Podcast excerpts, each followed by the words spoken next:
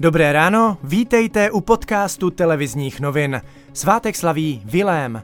Dnes bude většinou oblačno, přechodně může být až polojasno. Od severozápadu bude postupně docházet k přibývání oblačnosti s deštěm nebo přeháňkami na většině našeho území. Večer budou srážky ustávat a oblačnost se bude protrhávat. Nejvyšší denní teploty vystoupají ke 14 až 18 stupňům Celzia. V tisíci metrech na horách se bude teplota pohybovat kolem 10 stupňů. Další z velkých tuzemských cestovních kanceláří se rozhodla zrušit část zájezdů na léto. Alexandria se tak přidává k Exim Tours a Fisheru, které stejný krok oznámili minulý týden. Klienti dostanou očkodění v podobě voucherů a na dovolenou mohou odjet do konce příštího léta. Pokud si zájezd do té doby nevyberou, kancelář jim peníze vrátí.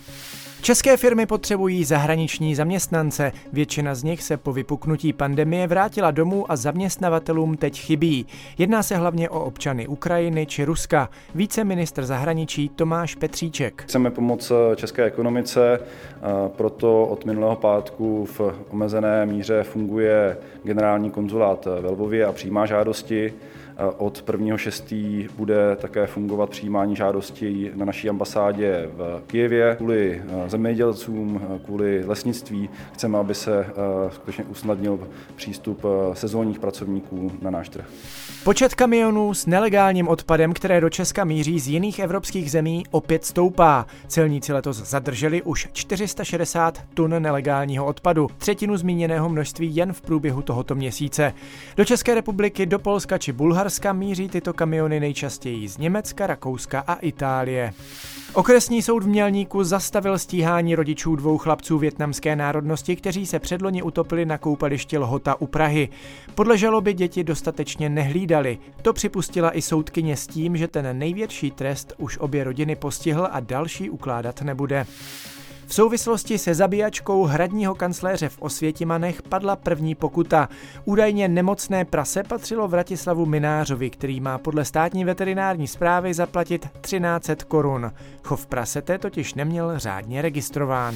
Poláci budou moci od 30. května vyrazit na veřejnost bez roušek. 6. června se pak znovu otevřou kina, divadla, bazény či tělocvičny. Ve středu to oznámil polský premiér Mateusz Moravěcky. Moskva v rámci rozvolňování opatření zavede zřejmě pořadník, podle kterého budou moci obyvatelé ven ze svých domovů. Navrhl to tamní starosta Sobjanin. Zasloužil si tak pochvalu prezidenta Putina, podle kterého si s krizí poradil výborně. Do fotbalové ligy po jejím obnovení už vstoupili i fotbalisté Sparty, kteří hráli na letné šláger z Plzní. Zápas se jim ale nepovedl a prohráli 1-2. Představili se i České Budějovice, které byly před pauzou velkým překvapením. Comeback jim ale nevyšel. Doma prohráli s Libercem 0-1. Hrála i Bohemka, která smetla 4-0 Teplice. Remízou 0-0 skončil zápas Opavy s Karvinou.